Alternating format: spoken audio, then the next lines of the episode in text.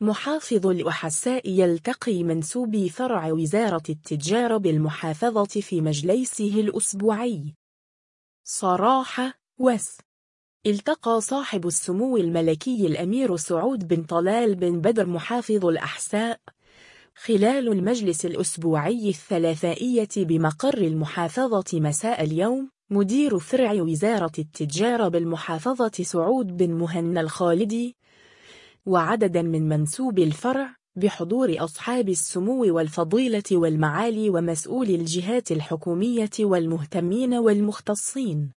ونوه سموه بما حققته وزارة التجارة من تطوير لعناصر المنظومة التجارية بما يحفز ويمكن رجال ورواد الأعمال ويحمي حقوق المستهلكين في إطار مستهدفات رؤية المملكة 2030 من جانبه أكد الخالدي أهمية نظام الشركات الجديد وامتيازاته لتعزيز رؤية المملكة 2030 ميلادي كما تم افتتاح المركز السعودي للأعمال بالمحافظة بمنظومة تشاركية من الجهات الحكومية ذات العلاقة. مقدما شكره لسمو محافظ الأحساء لاستضافة فرع الوزارة في مجلس سموه الثلاثائية.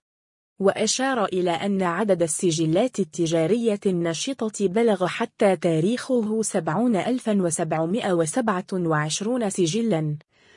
وبدخول نظام الشركات الجديد ولوائحه التنفيذية بتاريخ التاسع عشر من يناير 2023 ميلادي هو محفز للمنظومة التجارية وتنميتها.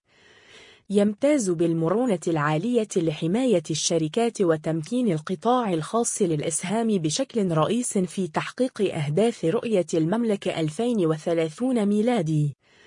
لافتا إلى أن الوزارة جعلت من أولوياتها خدمة المستهلك من خلال العمل الرقابي المستمر حيث بلغ عدد البلاغات لقطاع الرقابة بالفرع والمحالة من مركز البلاغات بمقام الوزارة لعام من 2022 إلى 2021 ميلادي بأكثر من 45 ألفا بلاغ.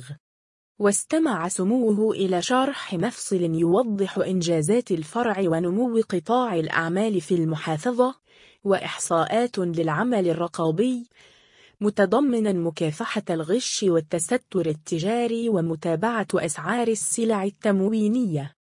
وكرم سموه الدكتور عبد الله لجغيمان بمناسبة حصوله على جائزة القيادة والتأثير العالمي في مجال الموهبة لعام 2023 من المجلس العالمي للموهوبين والمتفوقين متمنيا سموه له التوفيق والنجاح.